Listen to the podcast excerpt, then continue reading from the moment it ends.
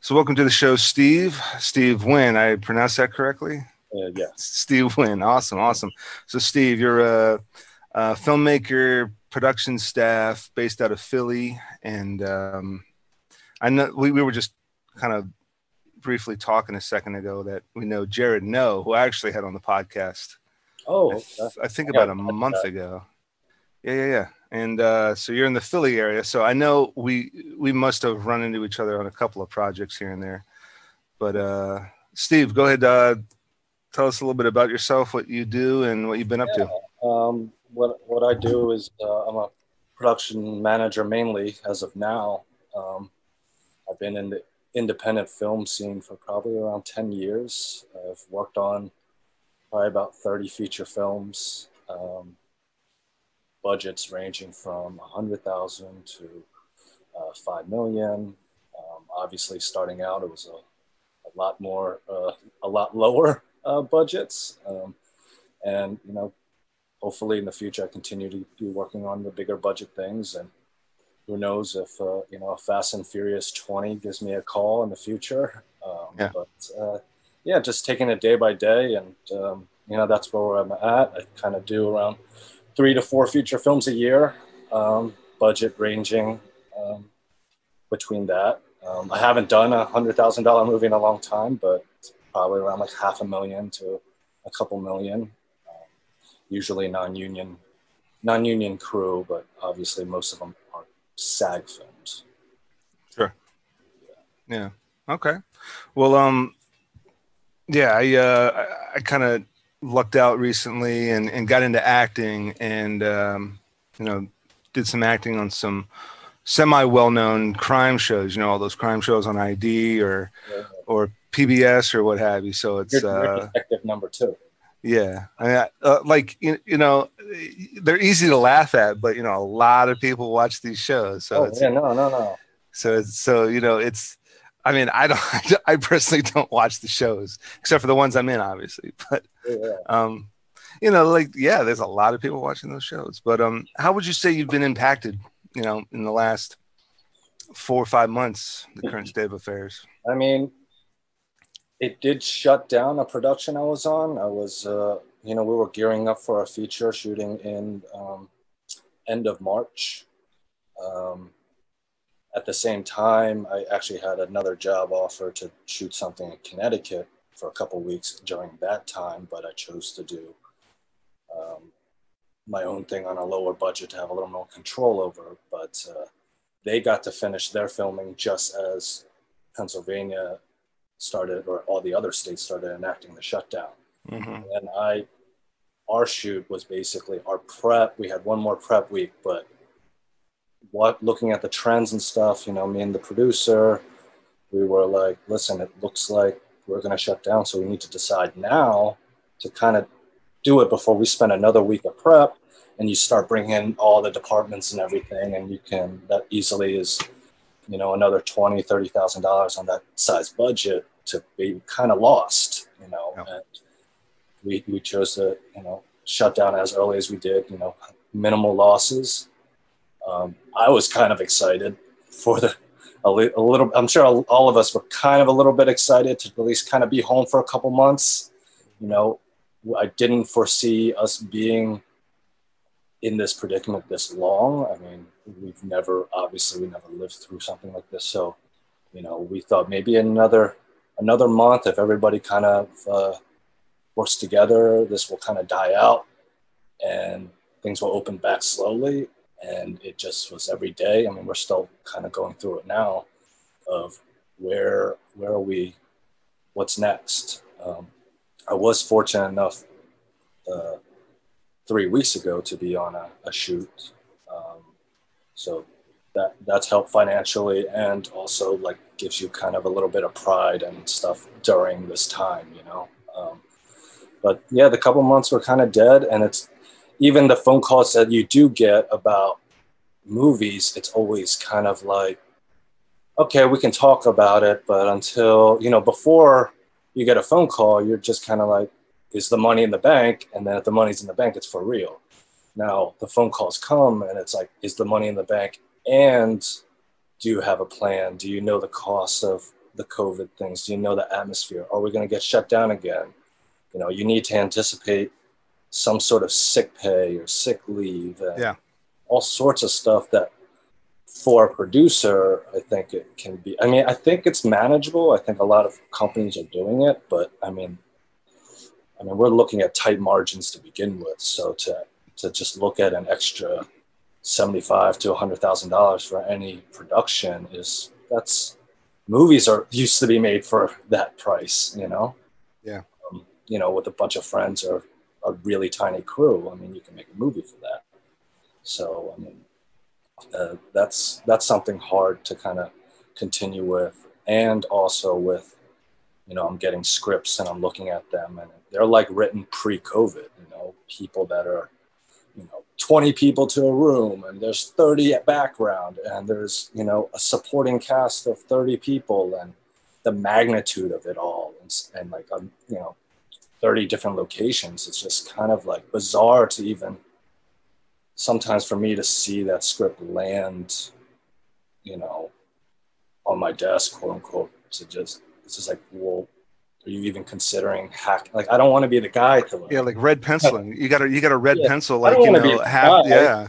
I don't want to be that guy to like shut everything down, but it I just, mean, so like, you know, you have a, you have a script and you have a writer and maybe uh, some other producers that will, are they willing to sacrifice waiting another year to, or two to shoot this mm-hmm. the way that it was originally written, or you can just start taking red pencil to paper, red pen to paper, and just say like, yeah, different different room, you know, half the half the amount of characters, different different location. It's in it's in an office instead of like, you know, outside. It's inside and stuff like that. Yeah, I mean, we're already as an independent film kind of already in a trend where we're being put in a position where as production staff and as production management, we're kind of the, we're kind of like the, um, I don't know the word, but maybe some sort of barrier for the crew in the sense that we're, we're just, we're at the top of the below the line where we can, we, we can kind of like dictate or talk to the producers and like, about, you know, the work hours and the work environments and all this stuff. And we're, you know, I mean, our industry for a long time has been kind of talking about how, you know, not enough sleep, long hours, all this stuff. And so, you know, and the producers are usually pretty optim. They're almost too optimistic and not, they're not evil in the sense that it's like, it's just the bottom line and it's all about the money because, I, well, from my world, it's the money is, they have a lot of risk because most of the time it's not even sold, you know, they don't have a distribution in place. So they do have a million dollars invested or half a million. I mean, these are, you can buy a house, a bunch of houses with this, these numbers. So, mm-hmm.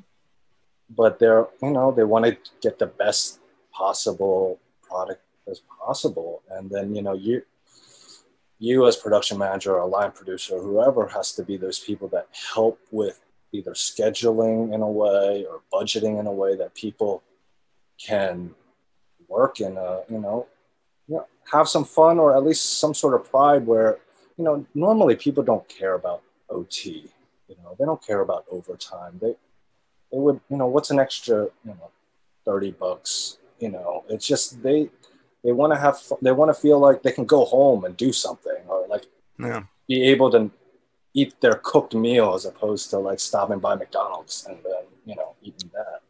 So then with, with this new environment, it's another obstacle and another um, kind of problem to almost bring up if, you know, if the producers are already kind of in that mentality, the writers and directors are like, you know, let's get this movie done.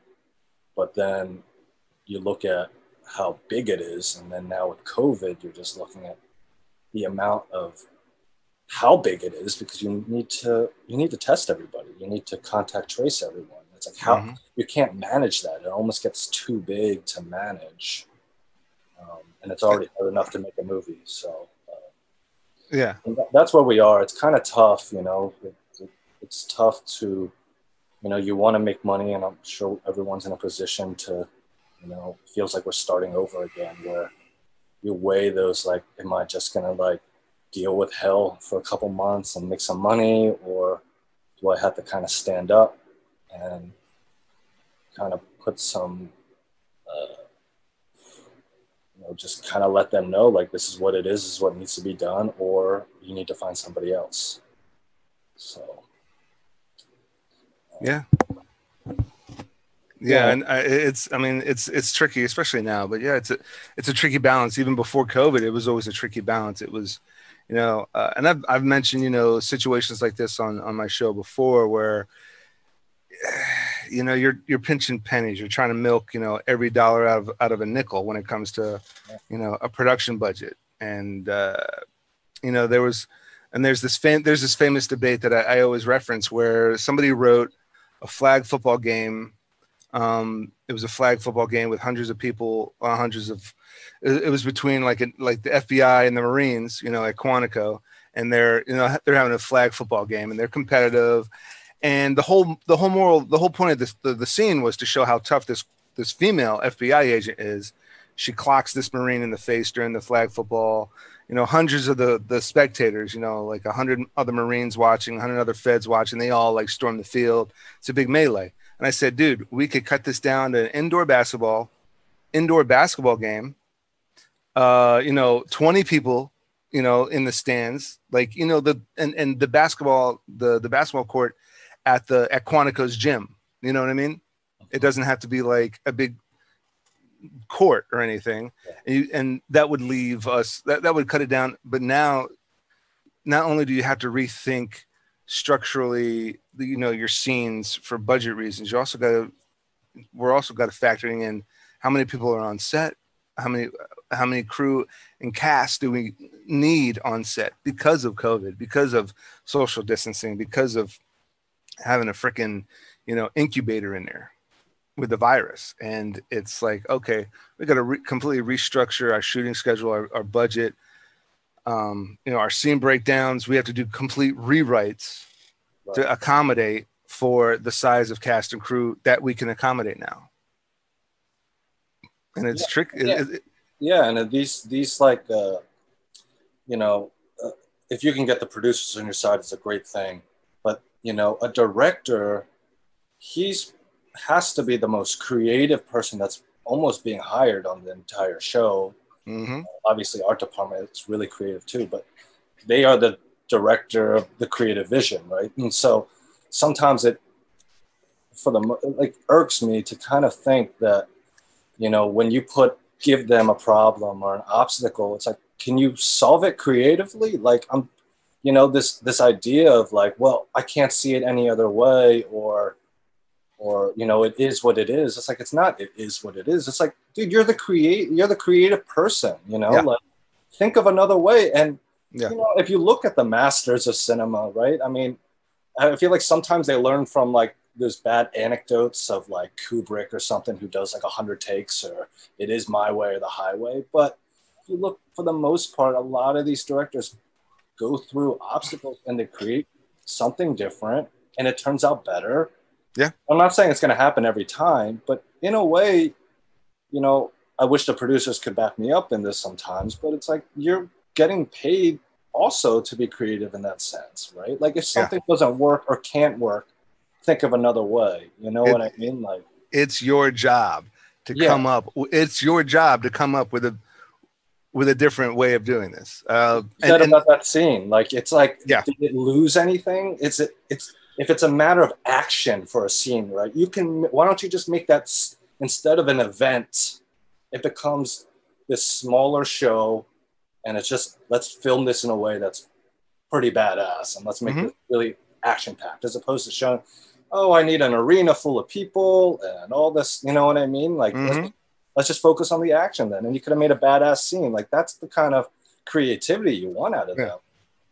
Yeah, and and the first thing, you know, what what, what to touch upon your the point you were making is the first thing that comes to my mind was Spielberg with Jaws.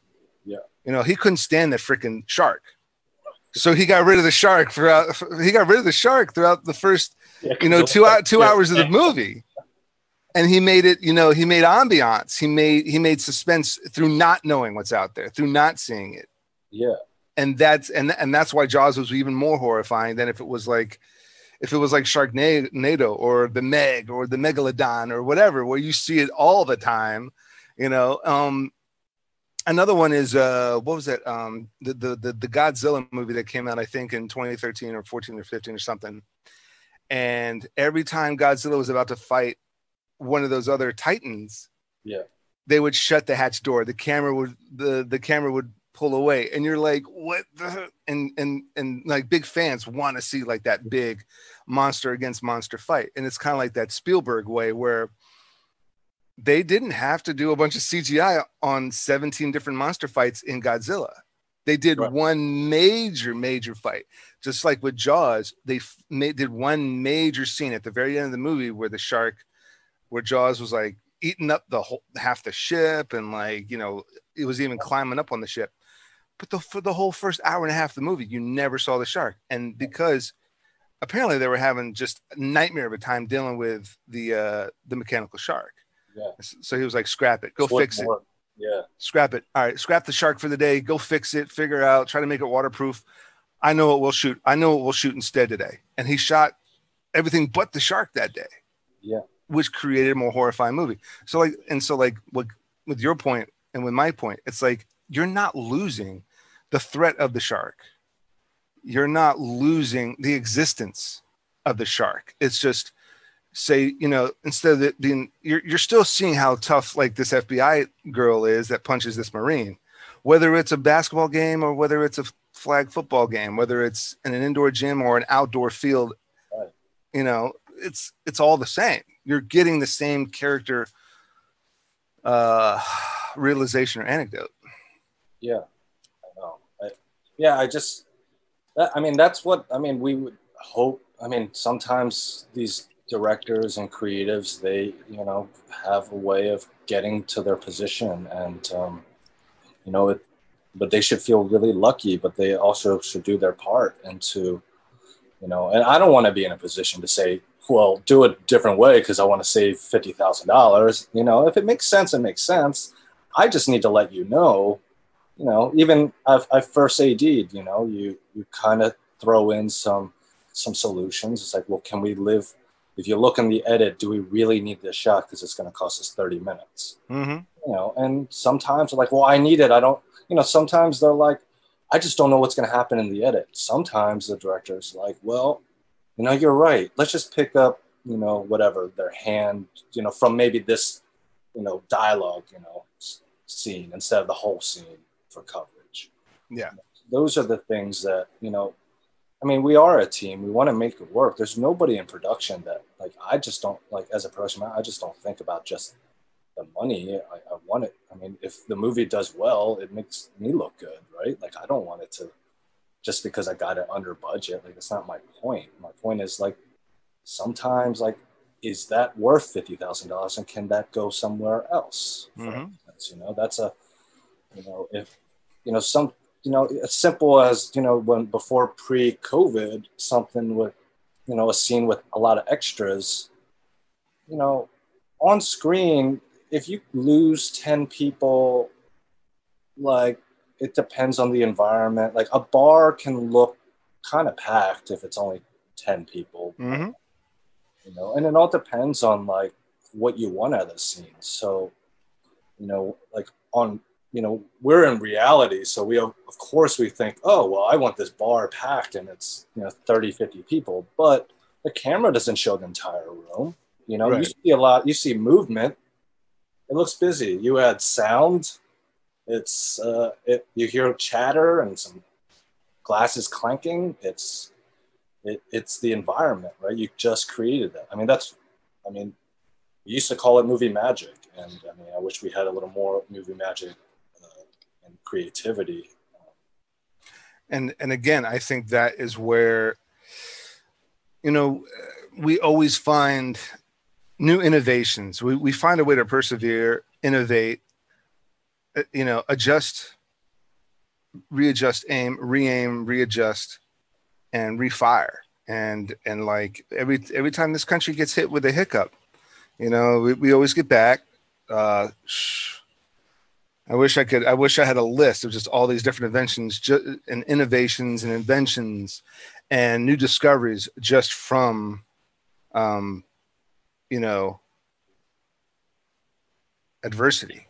Mm-hmm. You know, uh, just I mean, the Great War. You know, World War One and the Depression and World War Two and and the Spanish flu. You know, I think during or before World War One.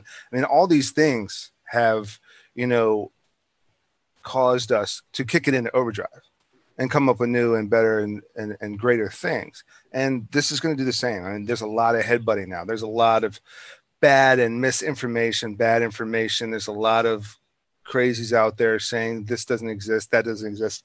And that's to be expected, because I'm sure even then there was a lot of idiots doing that then. But, uh, you know, at the end of the day, you know, facts are facts.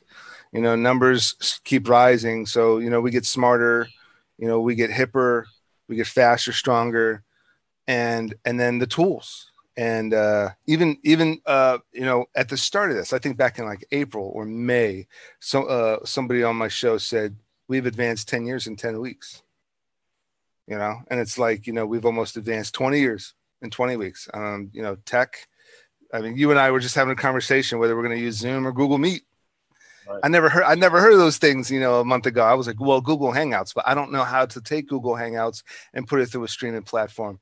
And it took me about twenty-four hours when some other colleagues and myself, we sat down and, and we figured and, and we started looking into to taking the virtual conferences and, and plugging Zoom into, you know, different decks. And it only took us twenty-four hours. Like, we kicked it into overdrive. Right. And we took we took a we took a lot from what other people were doing in the last week or two, and we kind of like came up with some of our own ideas.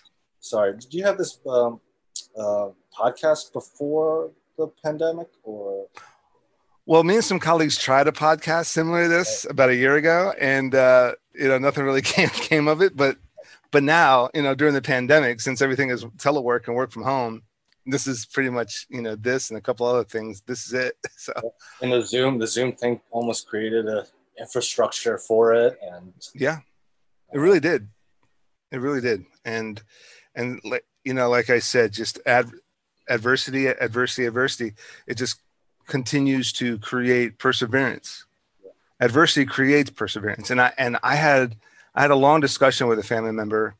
And it was one of those, you know, God conversations. Is there a God? Why does, why would God test us?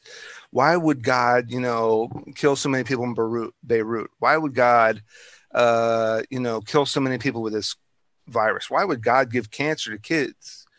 And, you know, I don't want to get too philosophical, get too deep, you know, with, within just, you know, you know, just the other, just the rest of this hour that we have. But, you know, there was a lot of back and forth with that. And, and, you know, you know, to each his own for their personal beliefs and what, and what have you. But, you know, it's to, but so I just, I wholeheartedly believe in the whole testing, you know, God's testing to, to kind of uh, strengthen, you know, the, the whole argument, God gave us free will and, uh, uh, you know, to test us, to strengthen us for our experiences, and then pass that on. And so when these things happen, it's like we learn from it. And it's not that we can't take advantage of it. I think there's a lot of people out there with the wrong agendas taking advantage of it. But going away from the whole philosophical, religious, you know, much bigger discussion from a much bigger day. But, you know, it, it comes down to filmmaking, man. Like, somebody decided to come up, somebody decided to invent uh, Steadicam, I think, on The Shining. The Shining was the first film to use the Steadicam, I think. Oh, I'm not sure. I'm not sure. But somebody decided, like, man, these shots, working with Kubrick is rough. Working with Kubrick is rough. I gotta come. I gotta invent I something. Can't hold, I can't hold the camera steady enough. I, I, I can't hold this camera for for a hundred takes with this guy. We can't, we can't do this uh, dolly uh, dolly shot for over and over. Oh, you know what? I you know what? I have a good idea. How about I just strap it, and just I can just walk back, do it again. Just walk back, do it again. Boom, Steadicam invented, because Kubrick was driving his D P nuts. That's probably what happened.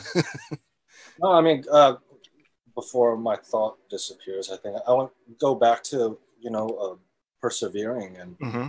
obstacles and new ideas coming out of things. Um, uh, I think, you know, I think we lost for the past forty years or so, I think humanity has kind of lost that idea of suffering. And I know that Buddhist thing of like life is suffering. Mm-hmm. I think it's the idea that you need to it, embrace it.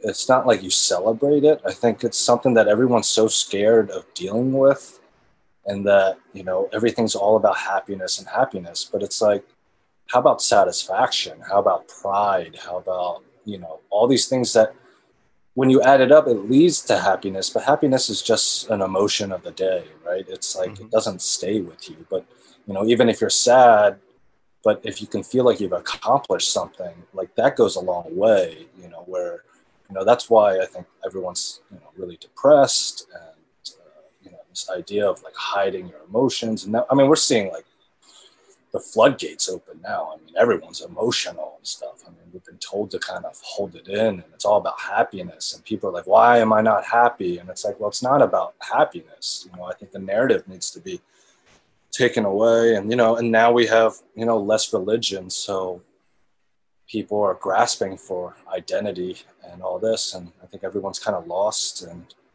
um, you know, they're looking for, ju- you know, justice in certain ways, or causes. And, you know, you hear somebody who speaks well, you follow them because, you know, it's not the church anymore, right? It's not your religious institution. So in a way, like these other institutions are popping up, replacing, because we are, we are social beings, and we need to be, in social settings, we need to have some sort of social structure, and it's good to have some leaders and followers, and, you know, and you know, this is why, you know, B L M have got to, I mean, it was a long due kind of thing because everyone's always pounding at the door, and the door finally got broken open. But mm-hmm. um, yeah, and, uh, you know, going back to innovation too, yeah, I mean, you're seeing, have you seen The Mandalorian? Yeah. So oh, yeah. Did you see the behind the scenes of how they did that, and how they weren't on location, but they used L E D screens? No, I, I for some no. for some episodes they were on locations because they really needed some of the sets, but they were using, it's not green screen. It's not, you know, it, these were L E D screens and live, you know, in person, you know, project like images. So like if he's out in the desert setting, right, that's that's just a screen. He's not, they didn't, the crew didn't go out to the desert. Yeah. You know, like that really interests me in the sense that you don't need these vistas, grand vistas anymore, travel one hundred, one hundred fifty crew anywhere. And it's not like you're gonna, I mean, there is something about being there, of course, but if it's something as simple as, you know, uh, I mean, it's something the actor can see, like, in real time. I mean, mm-hmm. these are, I think the, the computers are run by, like, gaming engines. I don't know the real specifics of yeah, it. Yeah, yeah. Mm-hmm. I think it's I they, think it's the Unreal. Yeah, the Unreal engines. Mm-hmm. But, like, you know, the camera moves, the background moves a little, the focus, mm-hmm.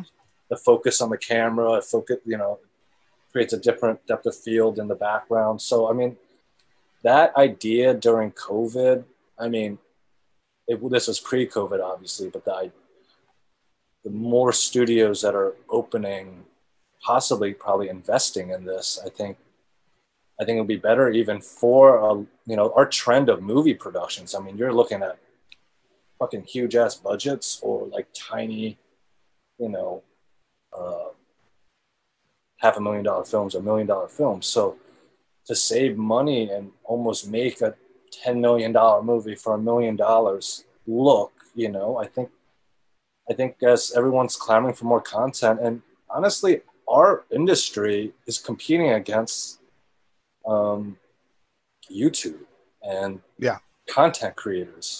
Mm-hmm. They make, their budgets are nothing. It's just them. Yeah. I mean, I'm an audience member. Like, I'm in the industry and I don't even watch movies because I'm just, let me watch tiny home living on YouTube, you know what I mean? And yeah, and if there's something about their authenticity that is uh, is attractive, whereas, you know, sometimes it's something that's so packaged, it's on H G T V or like you know, it's too much. Like it's just, it just feels inauthentic. Yeah. Um, yeah. And, and to touch upon, you know, these L E D screens, like you mentioned, and, you know, Gone with the Wind, they weren't out on location. Most of the times they were in a, in a lot, in a studio with hand painted yeah. backgrounds of that, of that Southern plantation, of, uh, of the house on fire. And, and, you know, they got it. They did like, they did a little bit of half screen with a flame behind it. So it looks like the flame's burning. And then the other half was a solid painting. And they and they came up with some slick tricks. And then we came up with green screen. Oh, this is easier.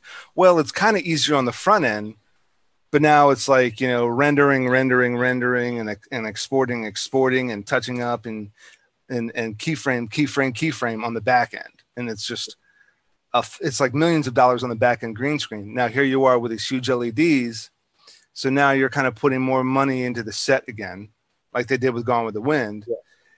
And it's kind of finding that fine balance where, well, now you have like these L E Ds just built, set in, and you have a code, and it's a live code. So now you're getting a little bit more authentic, authentic performance from the actors, because, you know, everybody, every, everybody dumps on the prequel trilogy of Star Wars, but you could tell that they weren't truly, it wasn't truly as authentic, authentic performance in the prequel trilogy as it was, you know, Mark Hamill and uh, older Obi-Wan, oh man, Alec Guinness actually sitting out there on a rock in the desert, right? Talking, shoot, shooting the shit on a rock, sitting on a yeah. sitting on a cliff in a real desert with their, with, you know, with it's realistic, like you're saying, like when you're. When you talk to somebody, you look, you don't look at them totally all the time. Right? You might kind of look off a little bit, look at the sun's maybe a little too shiny, or, you know, something catches your eye. Like it's a natural thing. So you can see it. It's like not consciously as a viewer, but you know, there's an environment there that they're mm-hmm. working with, you know? And mm-hmm. uh, yeah, I mean, I, you know, as a movie guy, I mean, I would love to go back to more uh, practical effects and practical filmmaking. Um, I think, I think we are twenty some years of C G I, and it has not made our cinema experience any better. I don't think. I, I mean, you know, these big blockbusters, sure, they're making a lot of money, but I don't. There's something about, you know, those older movies that, you know, it. There's a lot of fun. There's a lot of magic to it. Like. We're just having, there's no magic anymore. It's just like, well, let's just do it in post. Let's just do the V F X, you know, and, yeah. and you almost need to work with what you got. And it's, it, I like using C G I to like enhance something, but to create a whole world with it, it doesn't feel real. And it, sure. You know, and I mean, yeah. You, I mean, those Marvel films are great, but you know, there is something lacking in there. And you just wonder as a, I mean, I think you pay the money so you can churn out the product a lot quicker. But can you imagine the how epic these films could be if they were practical, right? You know, you look at Saving Private Ryan, right? Mm-hmm. And just imagine how visceral that felt.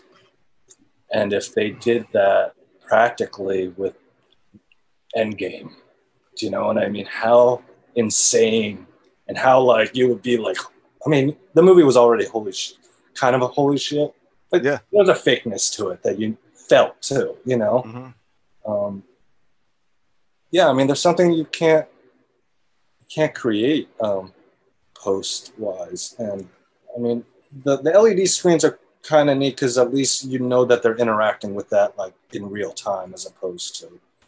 That's why it was surprising to see uh, behind the scenes of Mandalorian that, oh, wow. Because it, it was done so well, um, and you just couldn't tell. Um, yeah, and and and yeah, you raise a good point. You know, pre- the the the films I grew up with, the first thing that comes to mind is Predator, and you got a team of you know seven spec op guys mm-hmm. that land out in the middle of jungle forest somewhere, but the the Predator, the alien, the alien uh, hunter Predator yeah. was a real guy, you know, a big ass dude in a suit. In this crazy ass latex alien bodied suit, and it was trial and error. I think Van Damme played the first one, and it was a it was an awful costume, and so he had to he had to be let go. I think you know Van Damme's first gig was playing the creature oh, on that, that on that movie. Yeah, yeah, yeah. And it was a totally different creature. It had like a really long, like kind of like snake or dinosaur kind of head, and he fainted. They had to take him to the hospital, and he had to like you know go to the hospital for heat heat stroke or and, and dehydration or whatever. So they put they put another guy in that in the totally different suit, which is what we now know is the Predator, and he was fucking walking around in the same forest as Schwarzenegger and his team, and Carl and uh, you know Dylan and uh, uh, man, what's his name? Dutch Dutch Dylan and Dutch, you know, and and and their whole their whole team. Now there was that one scene, and then you know you, you so like Predator can give you some ideas of how to pull off a story with fewer characters. There was that one scene where they had they went into that uh the Colombian cartel camp, or there were rebels or or something like that, and there might have been like twenty, thirty, forty rebels there. They're all explosions, gunshots, whatever. But then as the film progressed, it was just the spec ops team in the woods. They lost one guy, then they lost another guy, then they lost another guy, then they lost another guy, then they lost another guy. It got down to Schwarzenegger, and it's like finding ways. I mean, that dude, ADing that had had probably had to be one of the, the best gigs. If I was that A D, I would be like, oh, I love it. Because the well, second, the, there's no way we can't make our days. There's no way we can't make our days with just the, pre- for the second half of the movie, just the Predator and Schwarzenegger. There's no way we can't make our days. You know I, what I mean? Well, well, the, it all depends on how you schedule, right? So yeah, like, yeah. Sometimes, you know, when you have some producers that schedule things and they say, well, Uh, so-and-so walking through the woods, and then you add a bunch of other scenes, and it's like, you know, this person walking through the woods can take half a day or all day. Yep. You know, yep. That, that's one of those kind of things where, uh, you know, everyone focuses on the dialogue, but, you know, the page count. But, you know, if I had a scene where two people, it says, uh, Glenn and Steve fight, like fist fight. That and could be. On paper, awful. Okay, let's do this in fifteen minutes on paper. But that could be all day. All day. Right? So, yeah. Like, uh, yeah, and I, I mean, going back to the Predator thing, I mean, it's because there was, C G I hasn't captured, like, the weight of things. So, you know, something as innocent as, like, Teenage Mutant Ninja Turtles, right? As a kid, yep. You're like, wow, that's real. You know, you're, it's another, that's another adult, great you're example. Like, that's a puppet. But at the same time, even as an adult, you watch it, it feels still kind of real, right? There's a magic. And that's why Disney World is kind of great to go to. Like, when you see costumes, yeah. You know there's people inside there, but there there's a there's a weight to the way they walk. They it's a real thing, whether mm-hmm. they're pretending or not. You know, where C G I's, uh, it's not like it, it's totally like nothing. There's nothing there. So I think humans are attracted to other human type of like creations. I think subconsciously, I think mm-hmm. that's why. Uh, you know, with the, with our future, with the you know losing jobs to robots, I think for now filmmaking is okay. You know, I think it, you know nobody's gonna be right. Like no robot's gonna be writing the next script. I think they'll try, but human touch needs to be still part of it. And I think we are always attracted to um, people doing stuff together and making something, right? Like. That's why craftsmanship, like we had a like the past ten years of craftsmanship, right? You know, oh yeah, this was handmade. This was a carpenter did the molding himself. Like it wasn't factory made. Like so there's something about like there's a, you know a small group of people, but there was a trend where it's just really cool to see artisans and skillsmen and craftsmen like doing what they do best, and you know because it had that human creative touch, you know, to it. Yeah, so I mean, I hope, I hope that's where I don't think we'll end up being there. I think uh, maybe Hollywood will crash and burn, uh, and but you know, you just hope a billionaire is gonna, just like the seventies, or somebody who has a lot of money uh, to just invest and just hey, ten filmmakers I picked, just make some, just make some great films. I don't care. Everybody has a budget of a million bucks. Just make some good movies, and hopefully you'll get some more. Tarantino's and Scorsese's and you know other people that come from that crop, you know. Yeah, and and and you know, like you said, Hollywood probably won't, you know, crumble and burn. But hey, look, Marvel Studios is not in L A or New York. It's in Atlanta. A M C is out in Albuquerque, shooting everything out there in Albuquerque, if not Georgia. Right. Um, and I think Louisiana's blown up with a lot of productions as well. A lot. And yeah, and I think, yeah, it's a tax credit. And I think yeah. That's Again, the kind of unfortunate thing about the industry chasing tax credits. Um, it, there is something to an inauthentic location for mm-hmm. these movies, right? Like, I mean, I, it's not like I don't care about Atlanta, but when you start seeing a lot more movies, it's like, oh, this is Atlanta, and everything takes place. It's like, it loses the incentive to say, like, let, let me make a Chicago story. Let me make a, you know, a Montana yeah. story. It's always like, you know, I, I guess it felt like the rest of the world when it used to be just New York and L A movies. Mm-hmm. But there was a little bit more of a openness to go to actual locations and shoot there instead of being like, well, let's let's shoot in Canada for Philadelphia because Canada has a tax credit there. You know what I mean? Like that yeah. kind of thing. Mm-hmm. I think A History of Violence did that. They went to Philadelphia, but they never really shot anything in Philadelphia. Right. Um, right. Yep. Yeah. So, yeah, I mean, and then we have the whole um, kind of social justice kind of narratives that are coming out, and it's very important. Um, but I think there is an inauthentic thing when it feels forced. Just like, I don't want to compare it to C G I, but, um, you know, if it's not a natural, you know, it's very easy to be like, hey, that's a guy, make it a woman. Oh, that's a white man, make it a black guy. You know, it's it's like, you know, it feels, I think there should be a push anyway. I mean, there's really no Asian Asian actors, you know, um, especially male actors that are kind of there. But it, I mean, it's more about the powers that be that kind of let these scripts kind of come to fruition instead of investing in. You know, I think you should push for it. I think it shouldn't be forced. It's like, well, just like how I was talking about, like, people like me who kind of fight or at least let production know about work hours and safety and certain things. I think there needs to be a level of, uh, uh, what's the word, like wisdom or something, where they're kind of acknowledged, like, as producers, like, you know, to the writers, like, listen, I think this can be any race, right? You know, instead of like, this building of a formula, you know, like, you know, you hear people of color always kind of auditioning for, yeah, it says white guy, but I'm going to audition anyway. And sometimes they get it. Because it's like, you don't think, right? You don't think about it. And I think, especially a sci-fi movie, it could be like any race. It could be anybody, yeah. Yeah. Yeah. But I, I mean, yes and no. I, I, I get what you're saying. You know, somebody criticized, I want to say about six months, seven months ago, somebody criticized to me these commercials that are really pushing um, L G B T environments into the commercials, you know? And they said, you know, I, uh, huh? Do you know what commercials they were? I think it, like some of them were makeup and some of them were...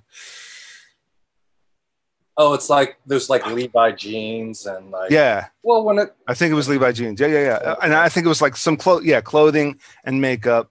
And I think there was uh, shit. I think there was like a travel thing.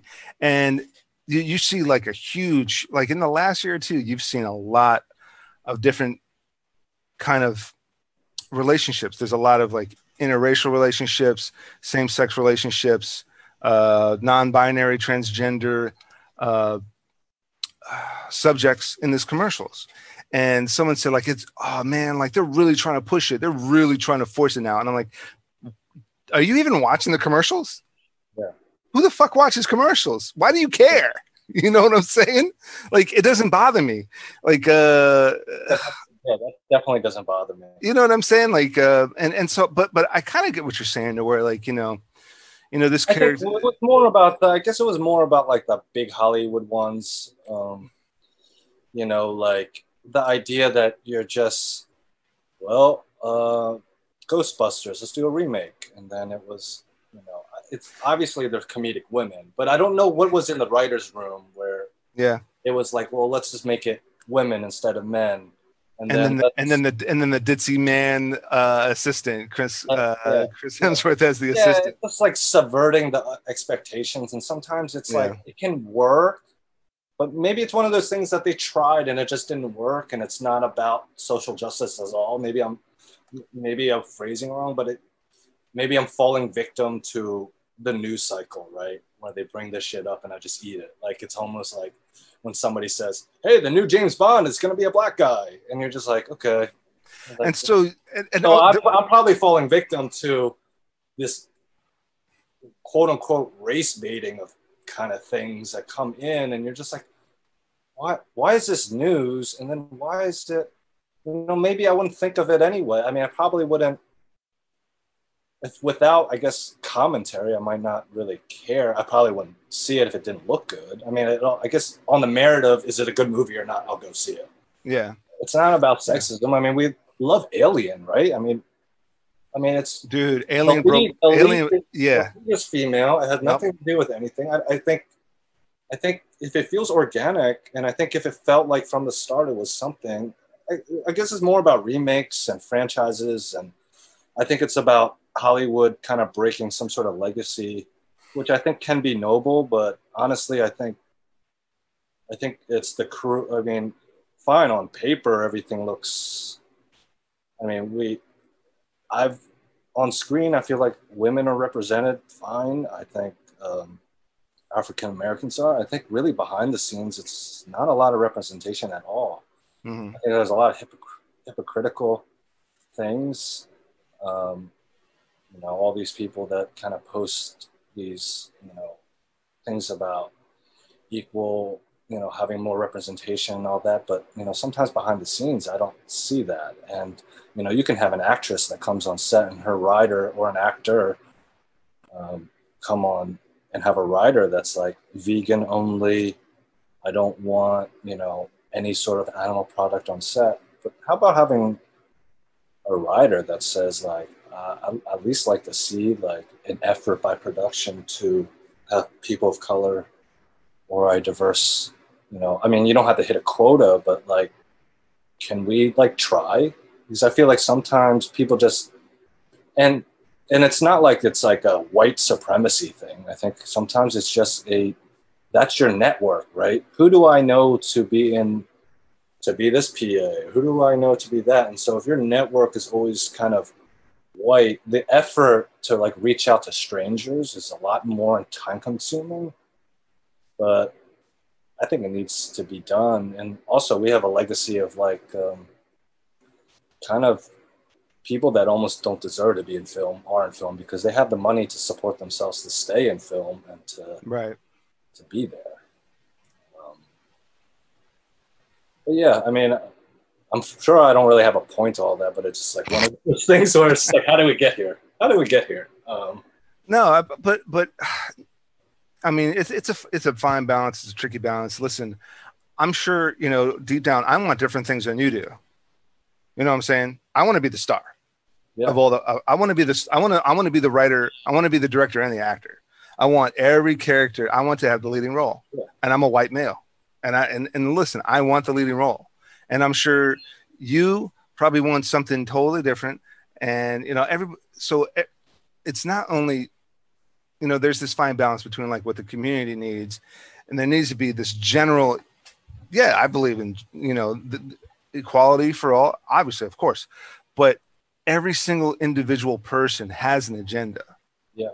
And let's be honest, every single, every single person is a human being, and every single human being is selfish. Down to their core, everybody's selfish, and yeah. there's no there's no denying that. And so, but if you were to if you were to ask me, freaking, you know, Captain Marvel's a female. I don't care. Captain Marvel's a fake. That's a fake character. It's a fictitious character. Oh, but but you know they changed ca- and and and now Jane Foster's going to be Thor, uh, female Thor. I don't care. Thor's a fake character. Oh, but they're going to make Superman black and James Bond black. Uh, they don't exist. I don't care. They're fake characters. I mean, uh, to me, yeah. you know, and which which, which kind of Huh? I said, you're making a point. You know, I mean, w- which contradicts another point I did make, because to me, in a way, Batman and Superman do exist. I've grown up with them. I've loved them. There's so much, you know, content. Does, is Star Wars real? Does that exist? Yeah, in a way it does, you know, in this, and which is the beauty of filmmaking. Filmmaking, if, and, and I've, and I've brought this up on my show a number of times, if there was such thing as real magic in this world, it's filmmaking, it's storytelling, it's writing, it's uh, film and T V, it's art, it's C G I, it's computer animation. That is, and, and, and music, that is real world magic that we have. Right. And so, you know, I always get in disputes with other people like, oh, you always like these Marvel movies and fictional Star Wars sci-fi things. And I just, I just want to watch, you know, Lifetime movies like my wife, or I just want to watch, uh, you know, movies that are just, you know, love stories like, you know, marriage, what, what was it? Marriage Story, or, you know, true life films. I'm like, true life films are great. Documentaries are great. You know, the simple rom-coms and dramedies, they were great.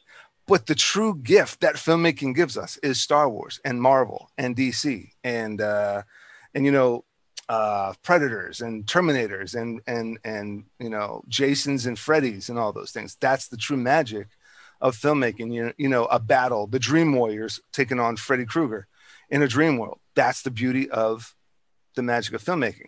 So leading back to, like, at the same time, I don't care if they make Superman black, or I guess we're all they, kind of hypocrites in a way. but but but but see, you know, like James Bond exists to me, yeah. But I don't care if he's. But but am I going to be like truly offended? Is my world going to be right. shattered because they make Superman or James Bond black? No, he's fake. Yeah. Now, if they make a movie where Malcolm X and Martin Luther King Junior are white and J F K and F D R are black, that's kind of ina- inaccurate because the whole point of what they accomplished in life was Mal- Malcolm X. And Martin Luther King Junior were black. And that is, you know, that was the basis of what they were trying to change in the world, because it's because they're, they're, they're, uh, they're historical figures. They're, they're real people that did extraordinary things. J F K and, and, uh, I don't know, J, JFK and, uh, you know, F D R was F D R for, uh, uh Ike. Uh, uh, Johnson.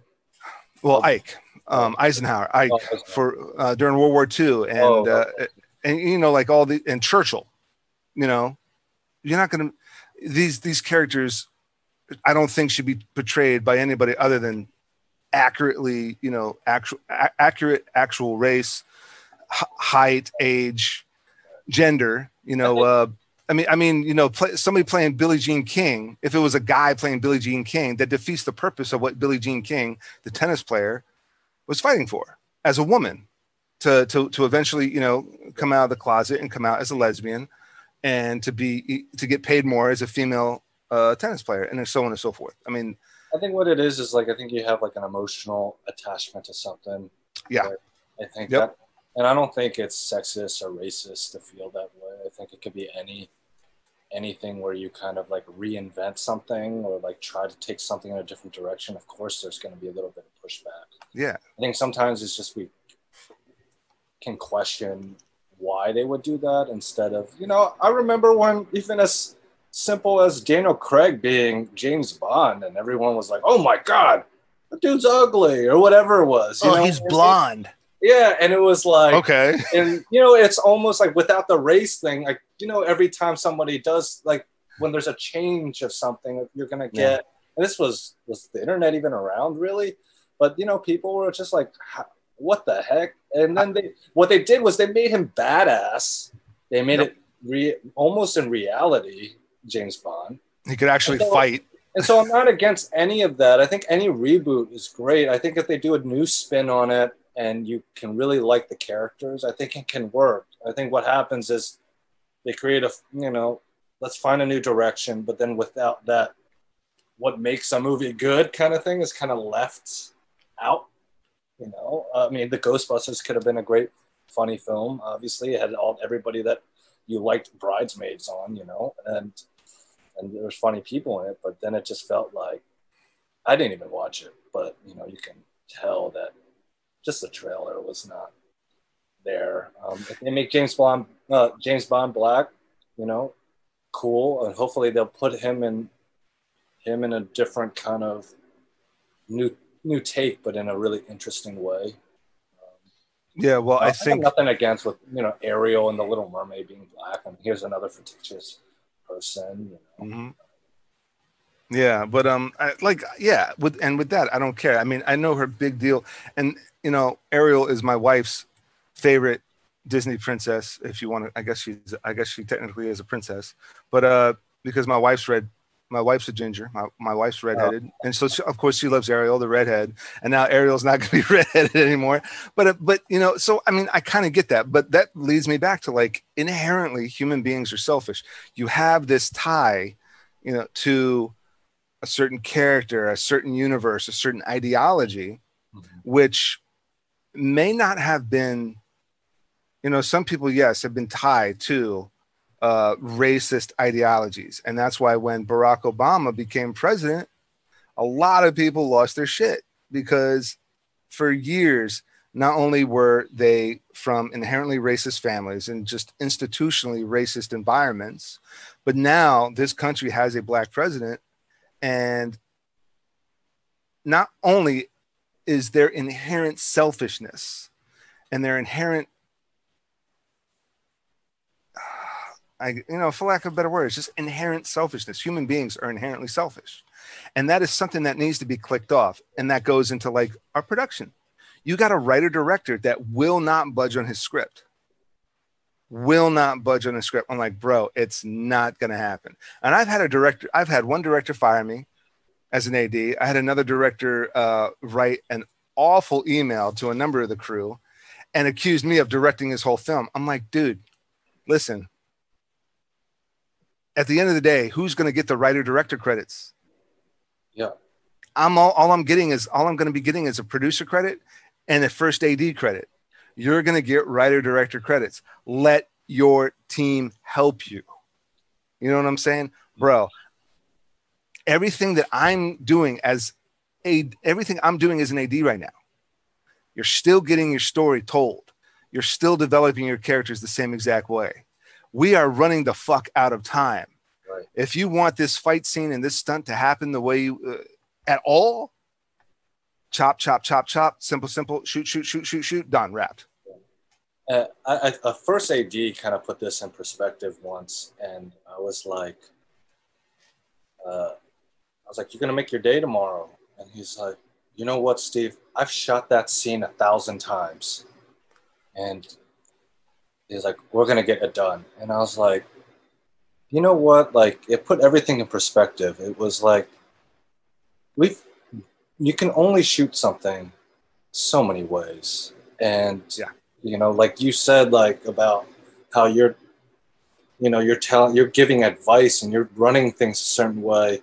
But these directors or whoever it is, they might have pushbacks. Like, listen, you might only work once a year or once every couple years, or this might be your first film, but trust me, you know, like I work on three or four of these things and maybe tiny stuff in between, like your shit is not gold. You know what I mean? Like just get this scene done. I know like when I'll let you know when something's cool and I'll allow you to have that cool thing, but spending an extra hour on this perfect take when it could end up on the cutting room floor is something where it's just like that, that practicality because of how not, they just don't have the experience to understand that. And then the like, you know, if they look back and somebody was like, listen, remember this day? Oh, I shouldn't have spent the time on that. I should have, I should have spent more time on, um, you know, the, the fight scene or something instead of me just getting the perfect uh, line delivery at that point. And we had to move on and we lost the day or something like that. I've and and to touch upon you know your A D, I've seen it maybe a hundred times. That one shot that you just mentioned, they want to spend all day. It's gonna get fucking cut up anyway. Yeah, you're gonna you're gonna splice it. You're gonna splice it. You, this does not need to be a one single camera take, man. I'm telling you, you're gonna splice this up anyway. Editing wise, you're probably not even gonna, you're probably not even gonna fucking use it, man. So you know, let's come on. And but you're right. It's like. uh Well, the point I was uh, the point I was going to follow up with is what's more important, uh, you know, um, the lead's ego, the writer director's ego, the writer director's, you know, precious little baby of a, of a script staying uh, exactly the way it is, or, or what's more important, the film, the film in its entirety is the most important thing. Let's get the fucking film done. Yeah. You know what I'm saying? Of course you need to, like, and especially now, of course you have to have COVID compliance. You got to, you know, look out for your cast and crew. Everyone's got to be safe. Everyone's got to be healthy. Everyone's got to be fed. Everyone's got to get sleep. But at the end of the day, what's the most important thing? We're all in this for the same freaking reason. Yeah. Let's just, do you want a finished movie or not? Like, that's my advice. Hey, that's you could have, you, yeah, exactly. You could have a masterpiece that is never finished. No one ever sees it. Or you could have a pretty damn good movie that's done. Yeah. Let's just get it. It's like, um, yeah, you know, it's not like it's going to be shit. We don't want any shit to be out there, but right. get it, get it. Focus on what you need to focus on, but not everything is, has to be perfect. It can't be, it just can't. And it doesn't matter how much money you have. Uh, it's always the same. Every budget I've been on, and I've worked on some Hollywood stuff. It's just, it's almost like the same problems always arise. Mm-hmm. It's just, it's just on a big, there's just more people involved. It's just, it's just more money. I mean, yeah, you're going to have the same thing at, like, you know, local Fox five News, or you're going to have, you're going to have the same problems at uh, Fox News headquarters. You know what I'm saying? Yeah. It's yeah. like, you know, your local Channel five, you're going to have the same, same issues than you would at Fox News. So, I mean, yeah, no matter where you go, there you are. Right. So, uh, you know, speaking of, speaking of films, What is what? Anything you've been watching, anything you've been streaming, binge watching, or maybe, you know, series, films, or even, you know, a book or series of books you've been reading? Besides a shit ton of YouTube videos I just watch. Mm-hmm. Um, I mean, the last thing I kind of watched, I mean, that, that kind of stuck out to me was uh, Uncut Gems. Mm-hmm. Uh, was a really great uh, movie. I mean, their other movie that they did, Good Times, was really great too. I think that cinema verite, that kind of like realism. I always like that stuff anyway. I'm, I I love uh, almost like poverty porn films, you know, yeah. movies about like, you know, like The Bicycle Thief, or uh, films about poverty or people yeah. struggling, because I, I think it's, it's not interesting. It's more of like, oh, this is a different type of struggle that this person has. It's relatable, I think, and that's why I like it. I mean, Uncut Gems was not a relatable thing, but it was a, it was a world that you got to see that was a little like, you know, like how we like watching documentaries. It felt yeah. like, it felt so different that you're just like, holy shit, look at this guy, man! What a, what a disaster! Disaster, man, dude. Disaster. I've seen so I saw Good Time. I really enjoyed Good Time, and for me, Good Time was great because there was that one flinting moment at the very end of, you know, happiness and hope and and and some sort of success for somebody. Uh-huh. But man, Uncut Gems, man, it's just a shit show after shit show. Oh, yeah, the, the the movie wasn't a shit show, but it was about a shit show, and it was like done very well. No, it was a, yeah, it was it was just about yeah, it was about a shit show. It was a, it was it was a very well made movie, but not one, not even a glint, not even a hint, not even a glimmer, not even a, a a slight, you know, speck of hope or happiness at all in this movie. Yeah, I mean, I like I like those types of films. I like, you know, like Kids, or like those kind of realistic kind of, you know, yeah, like the unpolished kind of films. Um, Florida Project, you know, it was about like a bunch of well dirtbag children, but okay. uh, Uncut Gems, I mean. Yeah, I, that was the one that kind of stuck out. I, I have a, you know, I think I'm over, you know, I have so much in my queue, so much on my list. It gets overwhelming on like what to watch, right? And not only am I, you know, we're all going through it, like how do we make money? What's next? And, you know, maybe I don't have two hours anymore. You might end up spending two hours watching something, but you kind of watch these smaller videos so then you can move on to the next thing. So I haven't had a chance to watch, you know, I think hopefully one of these days I can kind of binge on uh, a bunch of movies. There's a lot out there, and there's a lot of good shows out there. Well, you have a you have a trailer on, on your site, uh, Errand Boys, which reminds me a lot of um, yeah, Uncut Gems. So that movie, which during this pandemic, I mean, that movie was shot on a shoestring budget. I haven't finished editing it. That was something that I kind of put out there. Um, I am going to spend time this year to get it done. It's well-deserved. It was like ten years ago. It's, it was basically my film school. Uh, and, you know, wow. part of you, it's, you know, when you make a movie, it, you know, we did it for like twenty thousand dollars. And, and, you know, just not having that confidence at the time, and then even editing it, no confidence. And you're in the industry and you're trying to make money and you're just never getting it done because you're looking, when you're not working, you're looking for work. Mm-hmm. So like, you know, and, you know, at least I have some support around me that they're like, listen, just get it done. I'm going to help you. And, you know, and as you work, you, your network gets bigger, right? So at the time, I felt like I had no one. Um, so that that can come, you know, hopefully uh, I can finish it this year. Um, I know everyone's talking about the market and how, you know, people are buying things up. I don't know if that's still the case. I don't know if it's a true thing. Um, I do know that uh, it's possible that people are looking for content. Obviously, they're always looking for content, but I don't think it's going to be some sort of bidding war. I think it's yeah. all fair.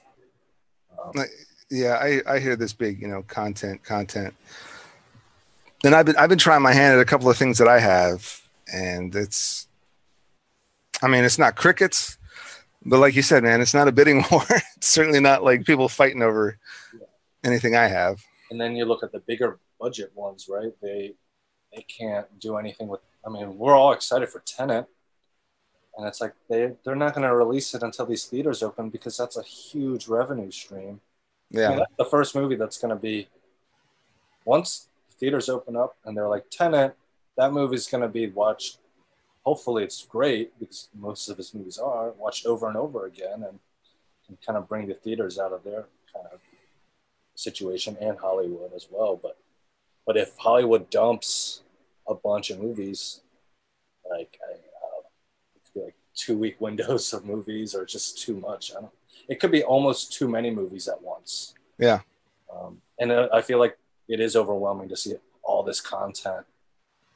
Um, that's why I think there's not much of a bidding war, because I think people, let's say, you know, oh, I watched everything on Netflix. Then they're just going to go to Disney Plus, or they're going to go on Hulu, and then or Amazon Prime. It's just all these little things to catch up on, or just watching YouTube. Um, but yeah, I, I hope I can finish that um, this year. I think everyone involved kind of deserves it. I hopefully I kind of deserve it. You know, you, you, wanted to be a don't have like I don't really have a direction where I'm going in life. I know I just want to be in this business and make a good living. But you know, directing would be great, or writing would be great. You know, just having creative outlets, right? Yeah.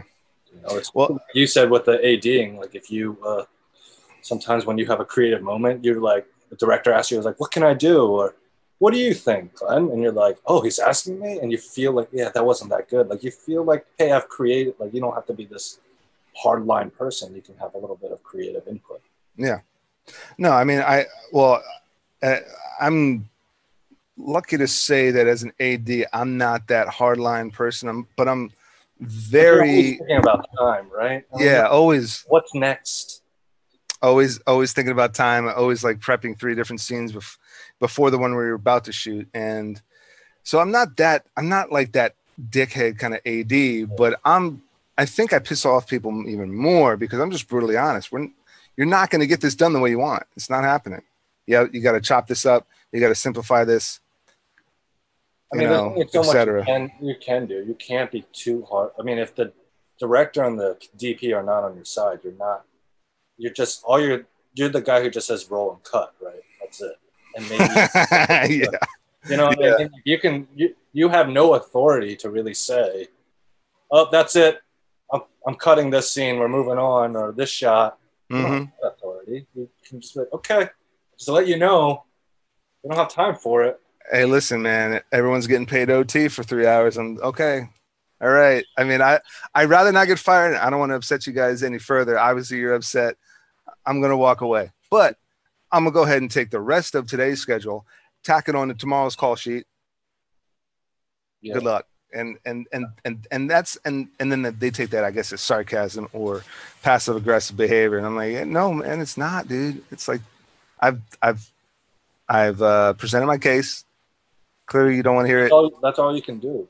Yep. So, but um, what what what would you say is uh, on your agenda?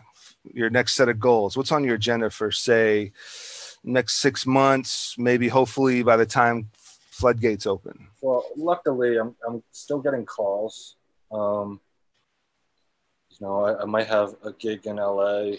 Um, you know, I, I think I've been kind of hands off on my job searches for the past couple of years. I've been lucky to have kind of a, a, you know, word of mouth or references, and I get the calls as opposed to me making the calls uh, when I first started out. So I kind of put in my head that I'll be fine with not working the rest of the year. Um, I am. If I am in a P M position, I, I have to, your name's attached to it, like your name. So, so if the safety is not there, whether you believe in this virus or not, the standard is kind of set, right? You still have to wear a mask. You still, you know, the industry sets a standard of where, uh, getting tested. But if you, so uh, if you don't want to do that, or you want to kind of have shortcuts, I don't want to be a part of that. And there's a lot of things happening now where people are with that same mindset of trying to get it done and cut corners. And what's the big deal? It's like, okay, well, I mean, my job is, has responsibility. So I can't knowingly, you know, think like, hey, you're cutting corners on testing. I don't want to be, you know, as a crew member, I could, if someone told me, like if I'm a grip and said, hey, you know, people on the show are not getting tested, I will just roll the dice and be like, listen, I'm just going to stay away from everybody. Right. But it's different when you're a manager or a supervisor or a coordinator. Like just having that knowledge doesn't sit well. If if that's what you're supposed to do, I know, but you know, SAG set that precedent of testing every three days and all that. And it's like, well, let's just test for only the SAG people. No, everyone should right. get the same test. Mm-hmm. Um, the more accurate test.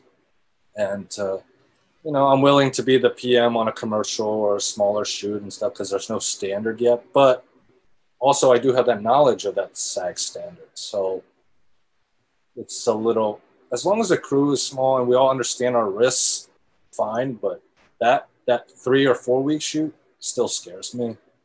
Um, and I have to be a little more picky what positions I put myself in. I'm sure even if you think of being an A D and stuff, I think that's also another thing where A Ds are put in a situation where, shit, I had to think about that as well. Like in, when you're enforcing time, it's one thing. It's like enforcing safety. And then who, man, all of a sudden one person gets sick, two people, I guess not really sick is the right word, but, you know, come up positive. And what do you do from there? It's like this. How hard is it to schedule a shoot when it starts to rain, you know, or, you know, now you throw in somebody got positive. Now we got to, there's no luxury of contact tracing, right? You can't just be like, well, who worked, who worked with this person the past two days? Yeah. Like everybody kind of did. Yeah. So what do you do? I don't, there's, I don't know. Like, yeah. Technically, I guess you're supposed to be like, you're out, you're out, you're out. And who are you left with? Right.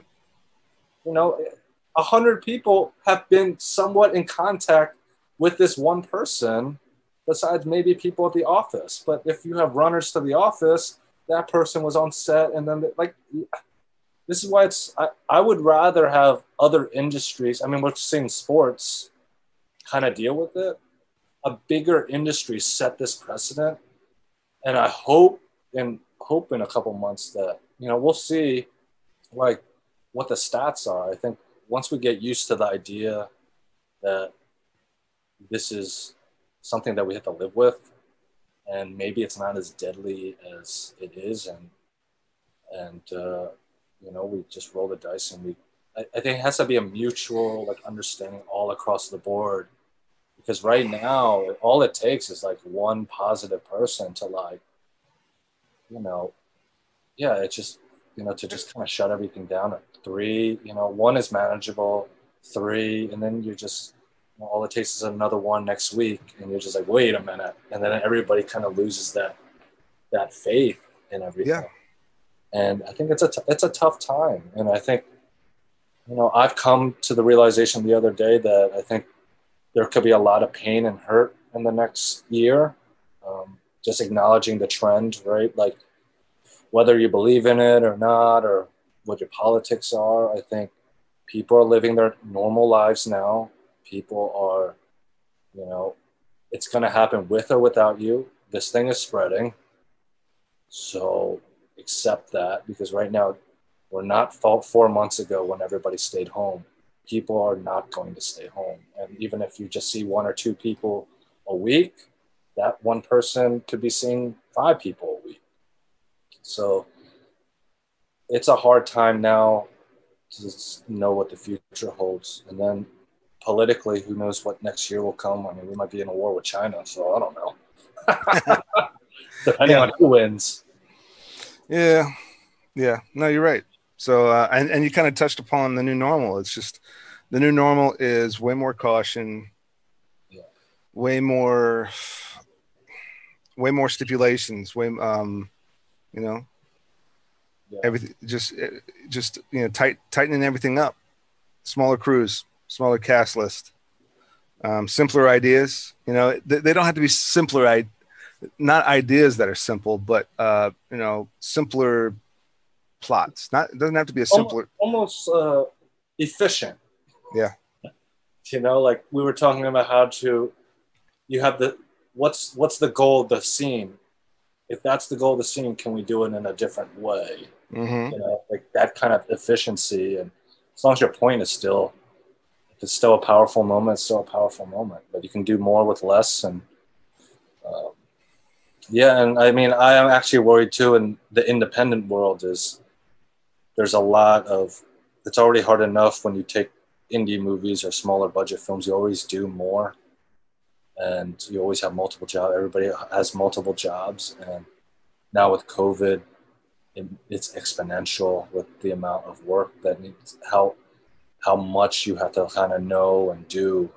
And you know, like I, even as everybody has, even just a crew member, just to being like, I had to clean my own equipment, you know, and, you know, just doing more work and being aware of things, or, you know, having less people to help. Or, yeah. or like, you know, it's like, don't touch me, you know, don't be around me. You almost can't have that group anymore. We're, all, we're, we're in an industry where everybody works over each other. Now we can't really work over each other. And then if it's enforced, we can't work with each other. But you're seeing on sets still now is just that people are just like, whatever. Mm-hmm. Yeah. And, and I, and I mention this a lot on my show, you know, I still watch pro wrestling, as immature as that is, but, uh, I'm more of an A E W on T N T fan than I am a W W E fan, but you know, they found a workaround, you know, they, they have less matches, you know, per uh, episode. Um, their spectators or the wrestlers not wrestling, you know, um, I think they've been at the same arena or, or venue or what have you for the last three months. It's just been the same spot. And, and, and their only spectators are the wrestlers not wrestling that week. And, and so still, you know, they're in an environment. I mean, I don't know what kind of like uh, precautions they're taking uh, off duty. I mean, because you can't the, ask them to like stay at home all the time. Right? Yeah. Is that, is that what they're asking the N B A players to do? There's no way. Cause uh, I mean, I know I, I based on bad media, maybe, uh, you know, N B A players like to party. So, I mean, pro wrestlers, and this is not bad media. This is, this is complete fact. Pro wrestlers like to party, work out, party, yeah. and, and then, and then beat each other up. I don't, I don't, I think until like you, like we're talking about the uh, new normal, we haven't established the normal yet. And until, you know, politically or not, I think there is something to, let's just everybody get going. And, you know, we need to establish some sort of normalcy. The, the other normalcy is obviously not going to work, because the other normalcy was supposed to be us staying at home. Mm-hmm. So if the next normalcy is everybody go back to work, let's start having that, and we'll see what happens, because it's it's happening, whether it's yeah. with you or not, you know. And uh, and we'll see, and we'll learn from each other. And you know, there's is something to, you know, testing as much as possible, and we're getting more testing, gets more positive results, but also hopefully maybe it does show that this is not as dangerous as it is, but it's highly contagious, and that's a that's a thing. And there is a randomness to it, which is terrifying. But um, you know, it, we have to figure out to put this in perspective, because right now it's all so new and so fearful that until we establish that normal, like we won't know how to like. Maybe this gets so normalized that it's like, oh, I got to call off work, guys. I have COVID. And it's like, oh, yeah, so-and-so had COVID two weeks ago. You know, it might be one of those things, right? And yeah. and hopefully it's not the other news where it's like, oh, did you hear he's in the hospital or whatever. Hopefully yeah. the more this happens, it's just of, yeah, I was sick two weeks ago, or I was positive three months ago. And, yeah, you know, half these people on this crew had COVID, you know. I, I, you know, I don't know. I mean, that's an optimistic way of looking at it, but mm-hmm. I mean, I hope that happens. Yeah. Or the other way. I mean, we have to just really control this thing, and it's not, we're not doing it. It's, the trend is, is it's not happening. So you have to kind of jump on that other wagon and hope that this thing dies out in a couple of years. It's here to stay. It, yeah, it's here to stay. And the only thing that's for me that's going to put me back into like set life, and I miss set life, but really, you know, with the exception, you know, of some other things that I have to do, it, I'm not really going to be out there in the general public until there's a vaccine. I can't, and, and you know, me, me, the wife, the baby, can't risk it. Yeah. So, um, yeah, and, and you know, these new productions are, are the bigger ones with the money. I mean, they're asking their people to, like, isolate together. But, I mean, just think about the pool of people at that point. You limit, like, if I asked you to come out and work on a movie, it's like, listen, you can't see your wife and kid for two months. You're going to be like, yeah. I can't get the job. But yeah. if you allow me, I, I can ensure that I won't go anywhere with my wife and kid, and maybe sign an attestation or something. But, I mean... It, It's just one of those things where it's just like, man, that's such a hard thing to do, man, to ask people. I mean, that's why, like, the wrestling, there's no way these guys are going to be asked to, hey, you know, you do your job, you go back to your hotel room, and you stay there. Maybe, I mean, maybe that is what they're doing. Maybe they, they are trying to, you know, and, but it's not enforced. You and like you mentioned, an attestment, maybe you, uh, uh, an attestment is what you called it, right? Yeah. Uh, it's called, I think it's called like an attestation and, and attestation yeah maybe they maybe they wrote maybe they a lot of these wrestlers put it on paper. Hey, look, I have I have a wife, I have, you know, two children, you know, age this and age that, they're doing this, so those are the only people I'm going to be spending time with. Hey, maybe the network put them up somewhere. Maybe the maybe they maybe, shit maybe maybe they have a bigger schedule in mind. Uh, but here's the thing. All it takes, since it's so t- contagious, mm-hmm. all it takes is that one person mm-hmm. to infect everyone. I mean, you saw those cruise ships and stuff, and you're seeing the N B A and everywhere else right now. It just takes one person. And it's like, you can say all you want about how many... Pro- you're not testing the caterer. You don't know where the food comes from. Yeah. The delivery guy. All, it just takes that... War- like, you're not in a bubble. So... it's really hard to be in any sort of industry that has that standard, you know, like you, you know, Walmart, you know, is not testing everybody, you know, and Amazon, I'm sure, is not testing everybody the way we're in an industry where we had to test everybody all the time. Mm-hmm. Uh, but then again, we're in an industry where you ask of people to work without a mask, you know, so. Right. Yeah. Yeah. But like, those are the bubbles that you have to create. But I, I, I don't. It's, I guess it's failing. It's going to continue to fail in a sense. But if everyone just keeps going with it, maybe it just becomes a, a reality. I mean, I, I, I think we're obviously not ready to. If we wanted to control this virus, then we're not ready to go back to war. But if it's something where we all can agree on that it's going to be contagious and it's going to spread, and we're just going to work and try to slow the exposure, then I think that's something that we can, I think that's something that we're heading. Um, but uh, the reality is it's not going away. And, and I think right now you're starting to see the new normal. And in a month or two, when the industry's at its normal, right? And and everybody else is working. Once everyone's working, we're gonna, that's the normal, I think. Yeah. That's the normal. And then we're just gonna hear cases. And the news is not gonna be about the count maybe anymore. Maybe it's about something else. And and like I said before, our conversations are gonna be, hey, I got the COVID, you know, or I know some, you know, half the crew got the COVID or something. Not from the same shoot, but as time passes, it's something that affected, it has affected everyone we know. Um, I don't know about you. I don't know if you know anybody that has got it. I don't know anybody personally, but it will get to us, I think. Now, I know someone that knows someone. Yeah, like we're all kind of... And even that, and even that, like, sent us into a, a frenzy. Right. And so we were... And so the people that we know directly got tested, and they all came back negative, thank God. And so, but we were we were a bit we were a bit anxious, you know, because that's all, like you said, that's all it takes, man. It's just one person, and it's not even. And and I and I mentioned this a number of times on uh, on this show, is that it's it's not even like six degrees of Kevin Bacon. It's not even six degrees of separation. It's like two.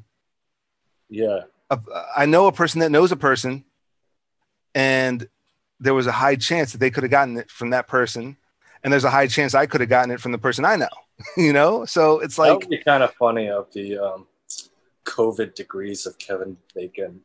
COVID if, degrees of Kevin Bacon. Yeah. If it was only two degrees of uh, of COVID that you're related to Kevin Bacon. two, two, two degrees of... two. De- Two degrees of inf- infection, not separation, yeah. but two degrees yeah. of infection.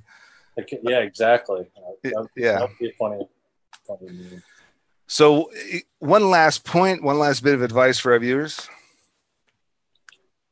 Advice um, in the industry? Sure. I, I mean, I, I think uh, in the industry, I think it's really what your belief is. I think I think it's really, uh, you know, there's nothing wrong with staying out of the picture and seeing how it goes. But I think everyone else, well, not everyone else, but then there's a, a portion of the populations that gonna, they're gonna continue and they're gonna keep working and they're gonna do what they're gonna do. I think I don't have any advice for anyone because everyone's belief is so different. I know, I think if anyone's listening to this show or watching this show, I think they kind of know where I stand, and you have a level of belief where you have to dictate and stand up for what you want, whether it's COVID related or not, but you need to, you know better now, right? You know what to expect from somebody. So don't take a job or don't work for somebody that you might know that's going to put you in a compromising position. Um, and it's okay to work if you want to work, and it's okay as long as you know the risks. Um, Everybody has their degrees of danger out there, and they're willing to do some things. And yeah, I think I think at this time is really, I think the advice is, is like, bring up your issues in the beginning. Like, don't wait it out. Um, you know, demand, maybe you don't have a demand, but if you want to opt out, opt out. Like, it's okay. Like, the more people speak up, the more things can change, whether it's working conditions or the COVID thing. I think I think especially as producers and production managers, I think we need to listen, and and then the crew too. And you know, we don't need a union to unionize on those points. I think, like, it's so small anyway. We're, especially in the indie world, we're a mom and pop.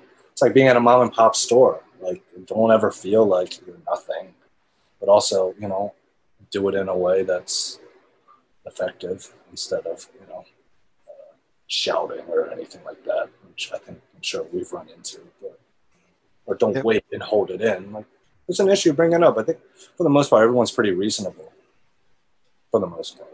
Yeah. Yeah, yeah.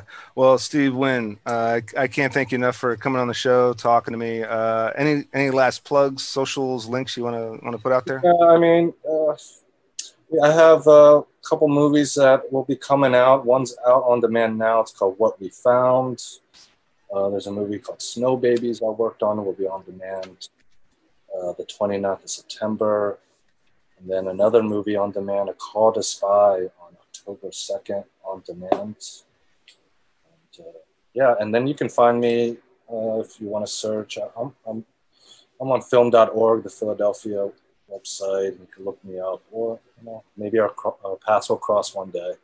Uh, no social media th th things I want to plug or anything like that. I have them, but I don't need it. Okay. Great. Well, yeah, Steve, can't thank you enough for coming on the show. And to, to what, what few viewers out there that I have, uh, you know what to do. Thanks for watching, and check us out next time. Thank you, guys.